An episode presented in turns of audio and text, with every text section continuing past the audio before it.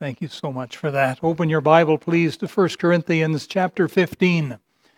This is uh, often a question mark that we have as Christians about this, um, this group of people here. We're, we're told in here about Cephas, that's Peter, and the 12, we know who they are. Then it says 500 brethren at once. And the question is, who were these 500? So, we'll have a word of prayer and we'll try and answer that question today. Being an adopt a missionary Sunday, it's appropriate that we talk a little bit about missions. So let's pray now at this time. Our Heavenly Father, we humble ourselves before you and ask for special grace to, to understand this portion of the Bible. Father, it's possible there may be someone here today who's not yet been born again, they don't realize that they need to be born again. Perhaps they, they're not aware that their sin has effectively separated them from you. Lord, I pray for them, and I know you love them. You're not willing that any should perish, but that all should come to repentance. And I, I ask, Father, that you would grant to them the, the faith and open the eyes of their understanding. Lord, I know that this group of 500 of whom we are going to speak, that these all at some point came to, to know Christ as personal Savior. And I think most all of us here today can claim that, that same story. There was a time when we were not saved, and then there was a time when we came to know Jesus as our Savior. So please increase us now in faith and love. In Jesus' name we ask it. Amen. Well, we're told once again in verse 6 after that he was seen of above 500 brethren. Now, as Paul at once, and as Paul was writing 1 Corinthians chapter 15 here, he was thinking of these people because I think that he, uh, if he didn't know them all personally by name, he knew kind of all where they were. And he said, um, of whom the greater part remain unto this present but some are fallen asleep. And so, in around 58 AD, give or take, something like that, when he wrote 1 Corinthians, most of those people were still alive. Some had gone home to heaven. But who were they? Well, the first answer is they were ordinary people. They were people like you and I, uh, male and female. And I think that um, they were uh, just as common as can be. Now, um, we, we have here, I think, in these verses 5 to 8, we have about six um, people or groups mentioned here, six of them, starting with Cephas and ending in verse 8 with uh, the Apostle Paul. Last of all, he was seen of me also as one born out of due time, for I am the least of the apostles, Paul says, speaking of himself. But this group of 500, hmm, when did they see Jesus? And that's a question mark that we have. We can go back to the Gospels and we can find when the uh, apostles all saw Jesus after he rose from the dead. And we can go into the book of Acts and we can see when the apostle Paul met Jesus on the road to Damascus. And that's when he saw Jesus. But it's this, this 500. What do you do with that? I believe that they did see Jesus all at once, and I think that the only time and the only place they could have seen Jesus is back in Matthew 28. If you would turn there with me, Matthew chapter 28.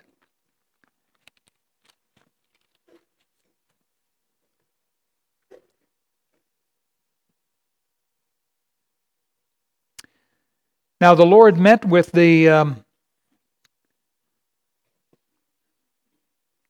the disciples there uh, over a, a, period of um, a couple of weeks. And um, we have uh, his appearing here in uh, Matthew 28 and verse 16. Then the 11 disciples went away into Galilee. And Galilee was about 70 miles away from Jerusalem. And at walking speed, it could have been a two day trip to get there. I suppose it could be done in one day, sure, but 70 miles. And there were a number of them moving together as a group, and so that means that they go a little slower. But they went from Jerusalem all the way up north into Galilee into a mountain, Jesus uh, tells us here in verse uh, 16, into a mountain where Jesus had appointed them. And when they saw him, they worshiped. They worshiped him. Then it says, but some doubted.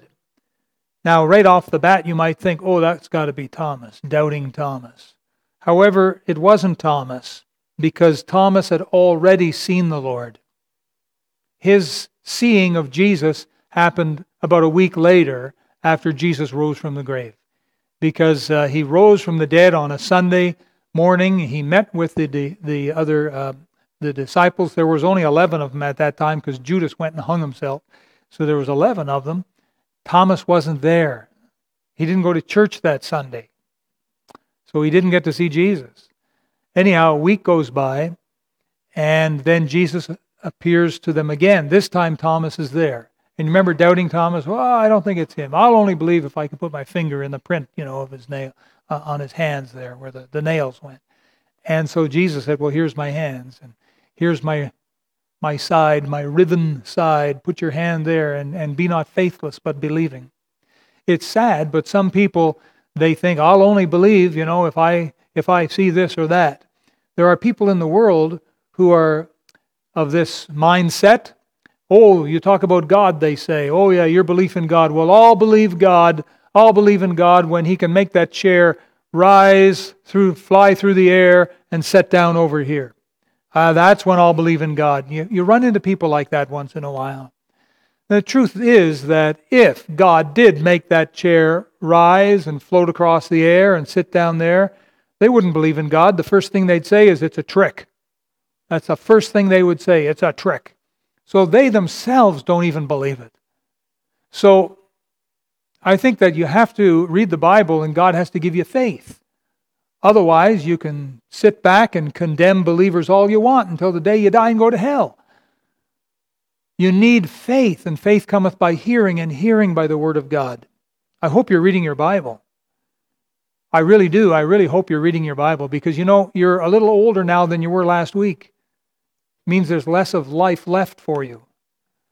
It's quite possible, isn't it, that if we if we're still here uh, a year from now, that maybe somebody won't be. Maybe someone will be dead.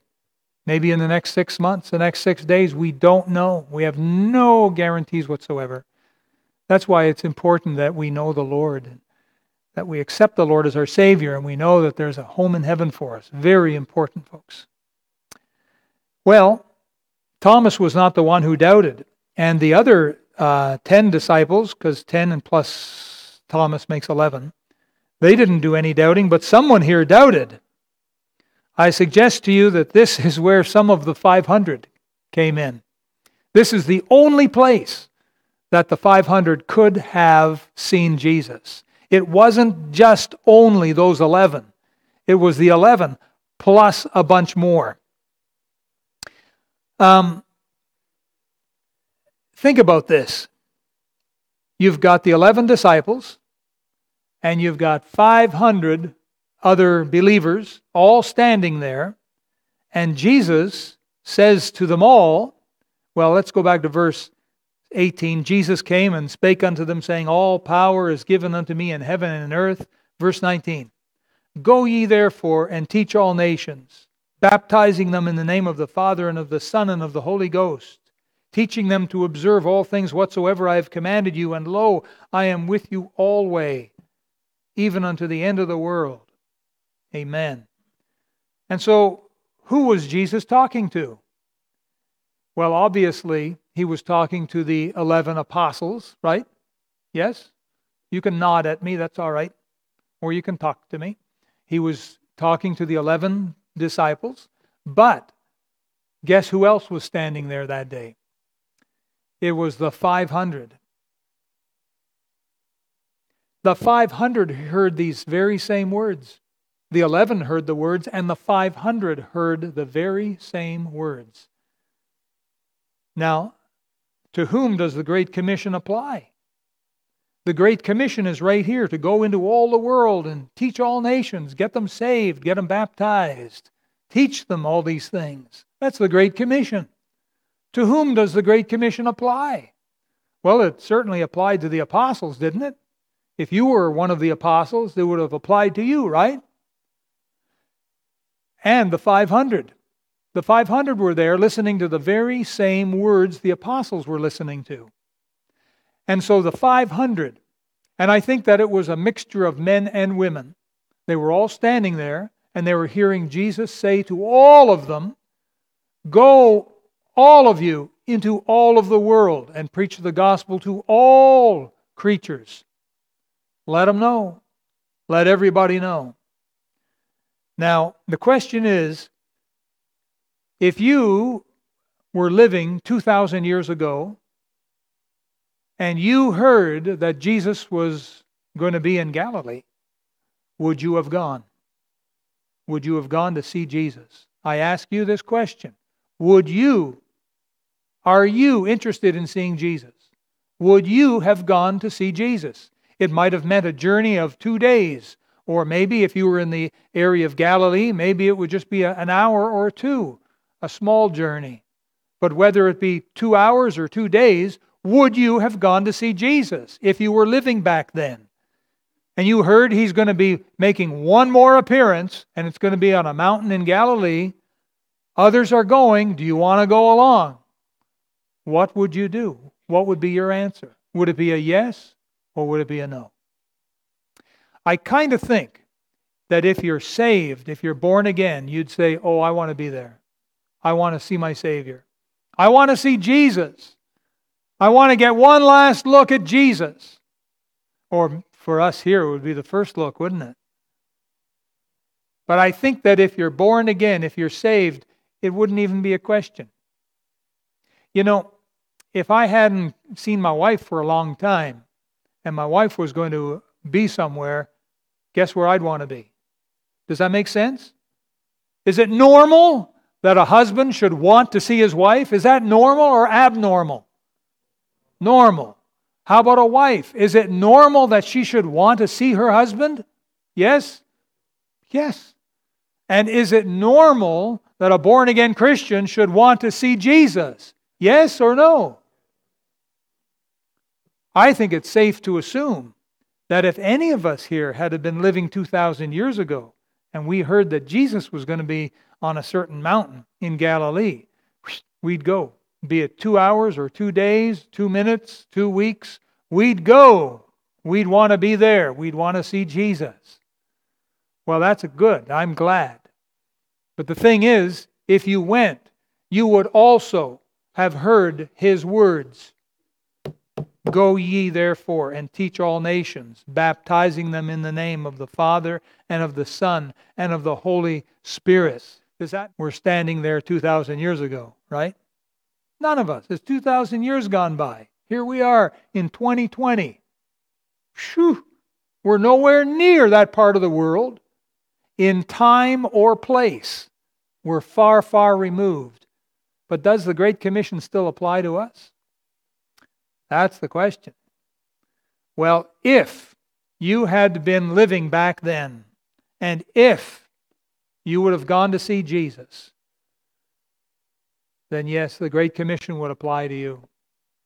But, Pastor, we weren't living back then. I know, but other people were. And I believe they stood in our place. They stood there in our place.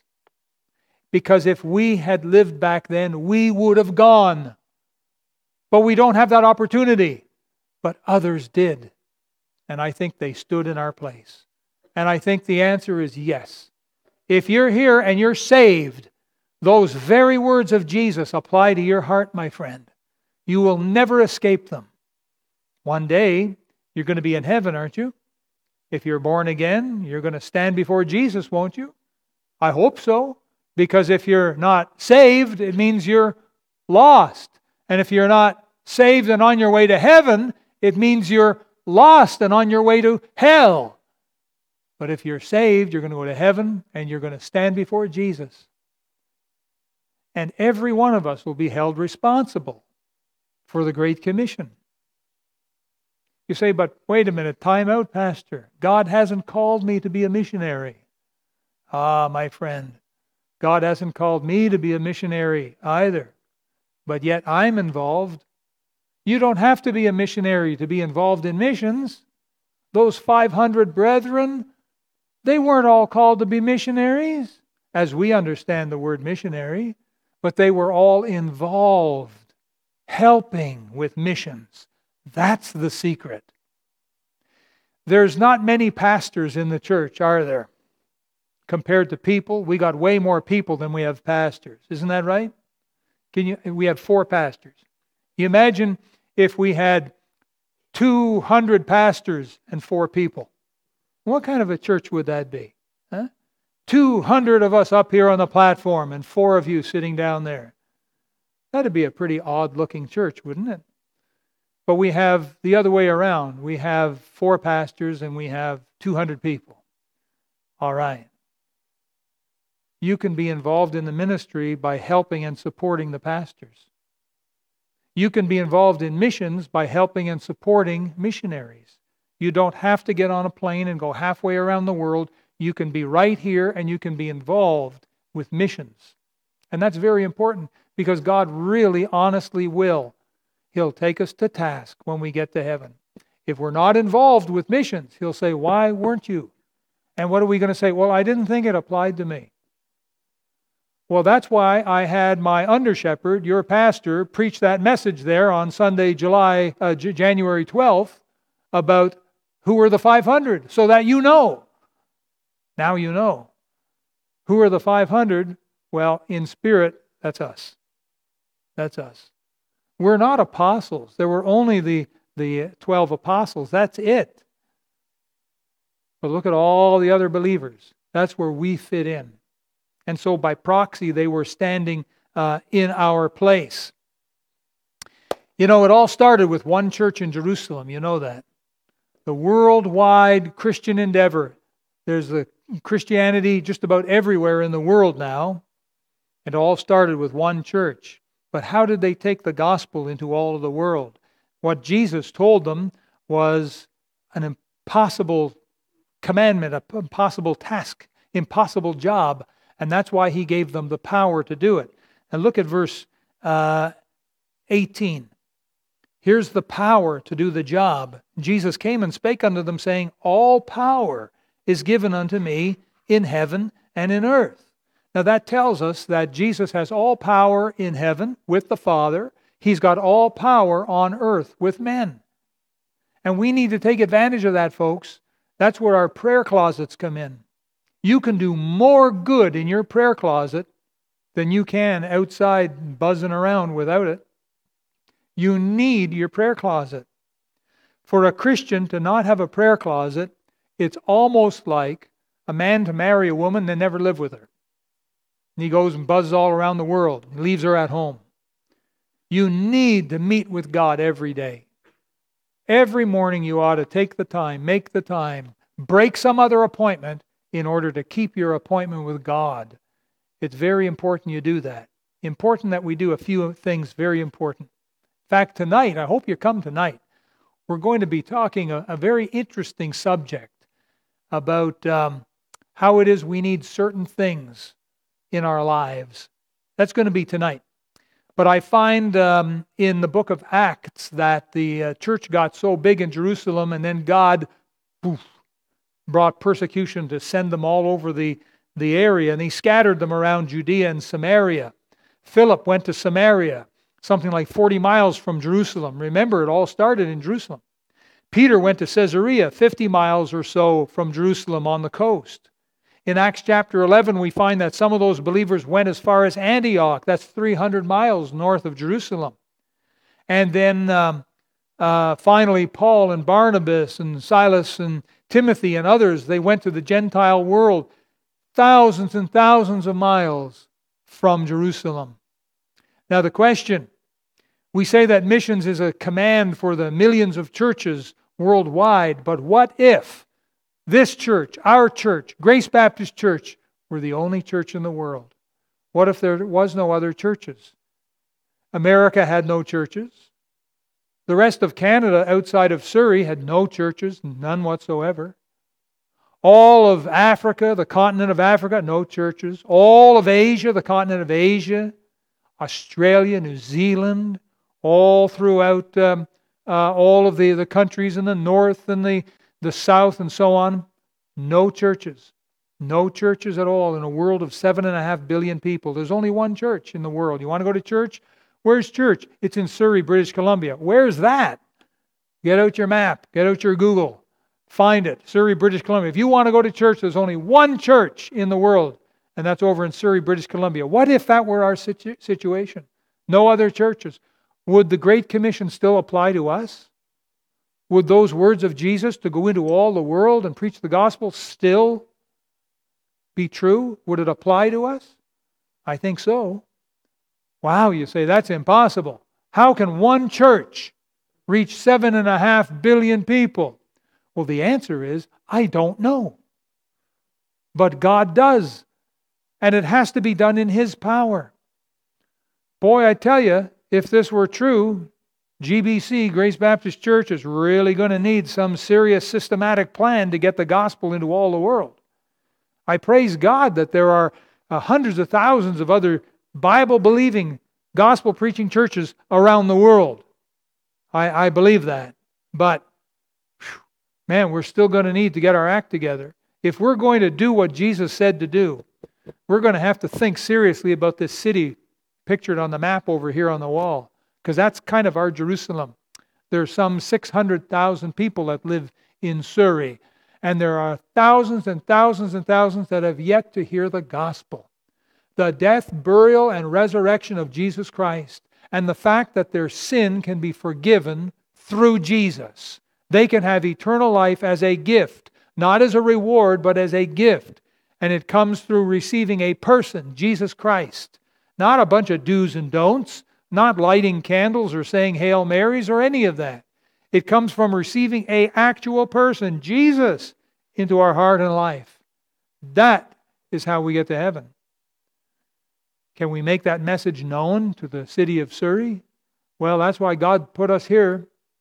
Well, what about the rest of the world? That's where missionaries come in. Hallelujah for the missionaries. There's lots of them. God is calling men and women. We need to get behind them and support them. It's important that every Christian realize that he or she has a responsibility to help get the gospel into all of the world. The 500 here in 1 Corinthians 15 prove that the Great Commission has been given to us because we would have been there had we lived back then. We couldn't all be apostles. If we lived back in Jesus' day, we couldn't all volunteer to be apostles. We, we couldn't do it because Jesus only wanted 12. But we could all go and see Jesus and stand there on that day and see him and hear him, his words telling us to go everywhere. And so the 500 prove that Grace Baptist Church is definitely involved in the Great Commission. We'll need to trust in the Lord's power, and this is where missionaries come in because missionaries can take the gospel to places that you and I will never get to. They can go on our behalf. That's why we need to support missions. Now, look over here on this wall here. We want to reach the world through missions. Faith promise missions bring God's blessings. You see the words get involved today. Are you involved in faith promise missions? You say, what does that mean, Pastor? I mean this. You come to church, you sit down, you get blessed, you hear singing, great singing too, by the way. You hear, I think, the best choir in Canada. You, you get preaching, Bible teaching. You get an opportunity to give an offering to God. We give our tithes to God. That's 10% of our income. You got to be a bit committed Christian to give 10% of your income to God, right? Did you know that a lot of the communists will far, far outdo a lot of Christians? A lot of them are giving more than 30% to help communism spread its evil message around the world. And here we are, some of us bemoaning to give God 10%. But after we give 10%, we have an opportunity now to give a bit more to support Faith Promise missions, to get missionaries out there around the world. You say, is that even possible? Won't we go bankrupt? No, we won't go bankrupt. We've got God as our bank. And God has promised us if we will do this, He will look after us.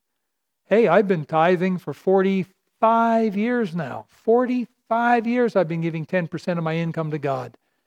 Oh, well, what's happened? God's blessed me met all my needs and more. I've been giving faith promise above that. Well, what's happened? God's blessed me for it and given me more because of it. You do it by faith, and God is no man's debtor. But that's where faith promise comes in. And we do it by faith and we do it regular, be it every week, every two weeks, every month, whatever it is. You give a certain amount. And that money then is collected, and it's from that money that we can take on the support of more missionaries. Currently, we support 81 missionaries, but we have enough money we could take on another 30 missionaries. And I believe that God is going to give those missionaries to us this year. Be ready, folks. Some of you have not adopted a missionary. You will have the opportunity. Some of you have adopted one missionary. You'll have the opportunity to adopt a second missionary. Don't let the opportunity pass by you. Listen, how precious, how important is missions to the heart of God?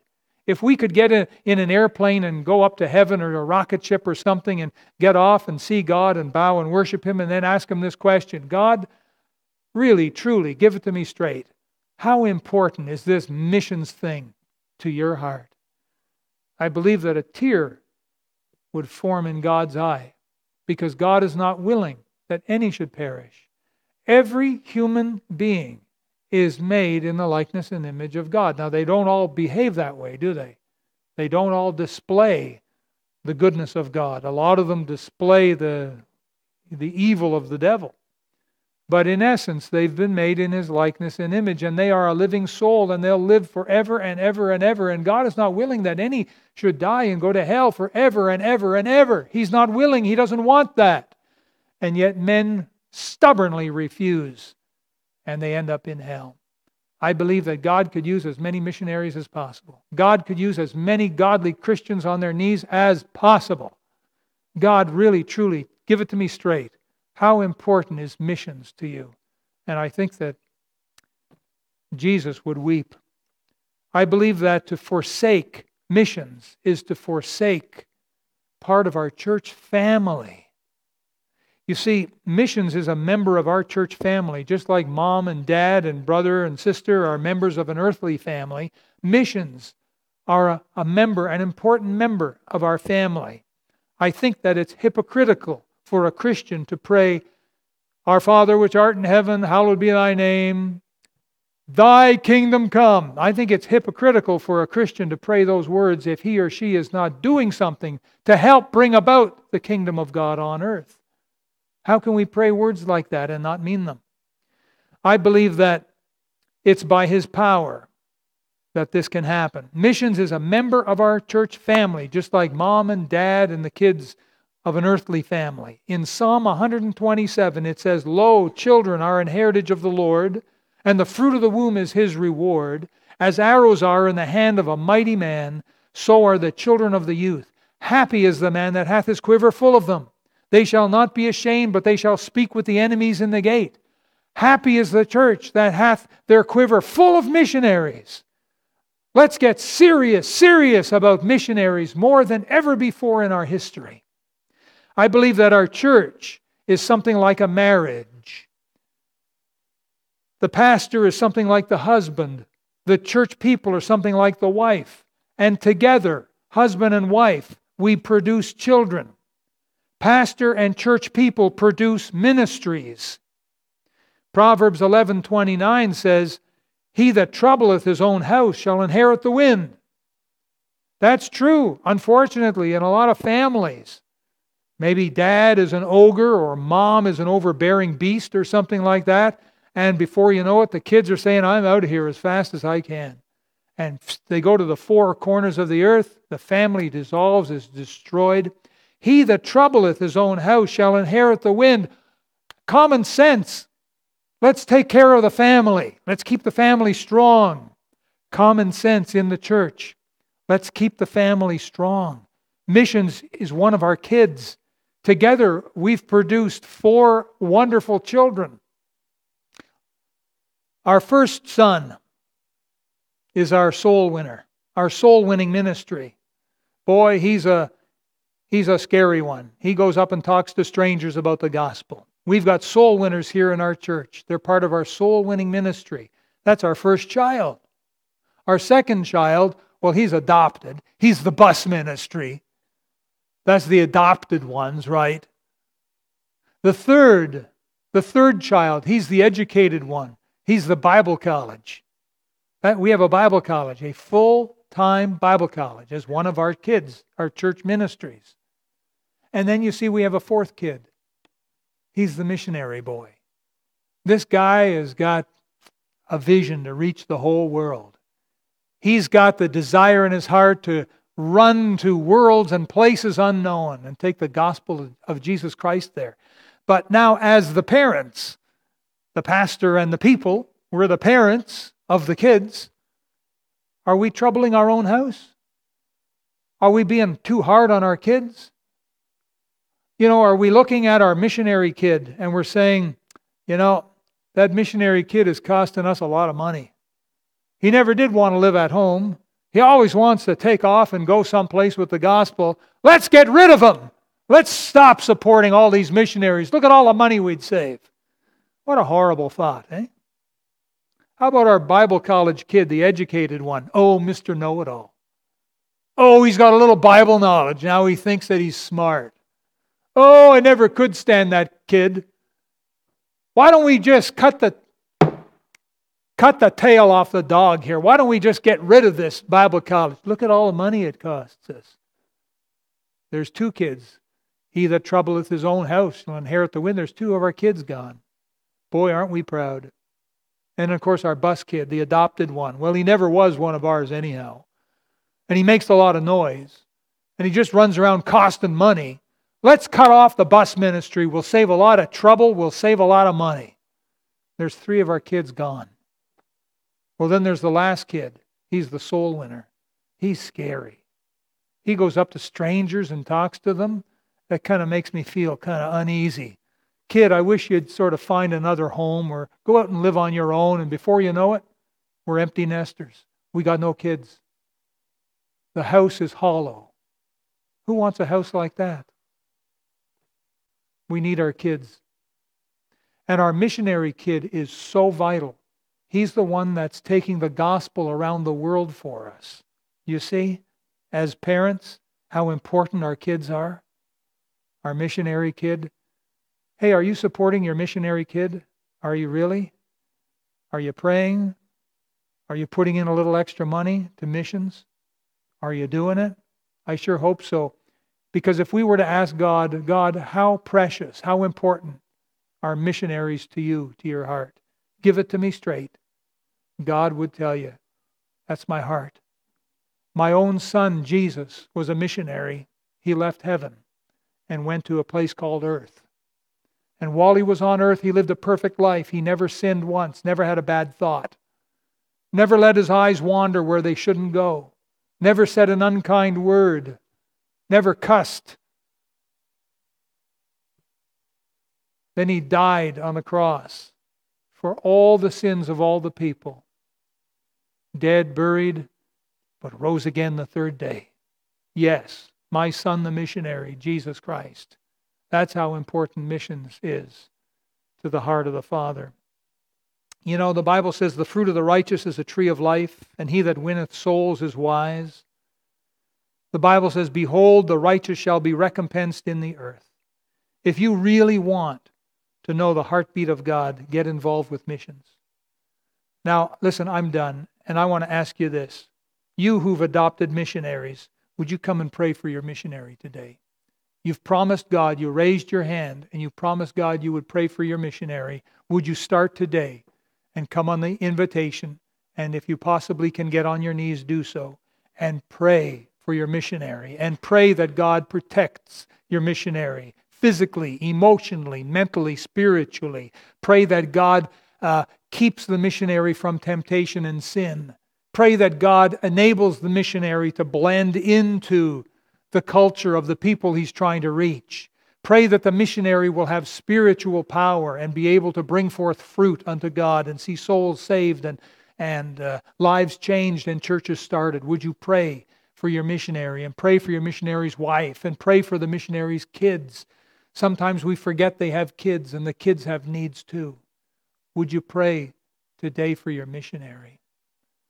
Listen, if you're here today and you don't know Christ as your Savior, you need to meet the Savior today. And you can do that if you'll pray from your heart, if you'll confess your sin, believe on Jesus Christ. The Bible says you will be saved. Good to know. Let's stand to our feet. We'll have a word of prayer together, and I want to invite you now to come. Bring your missionary booklet with you. Maybe mom and dad ought to come together. Oh, it's great when families come on the invitation.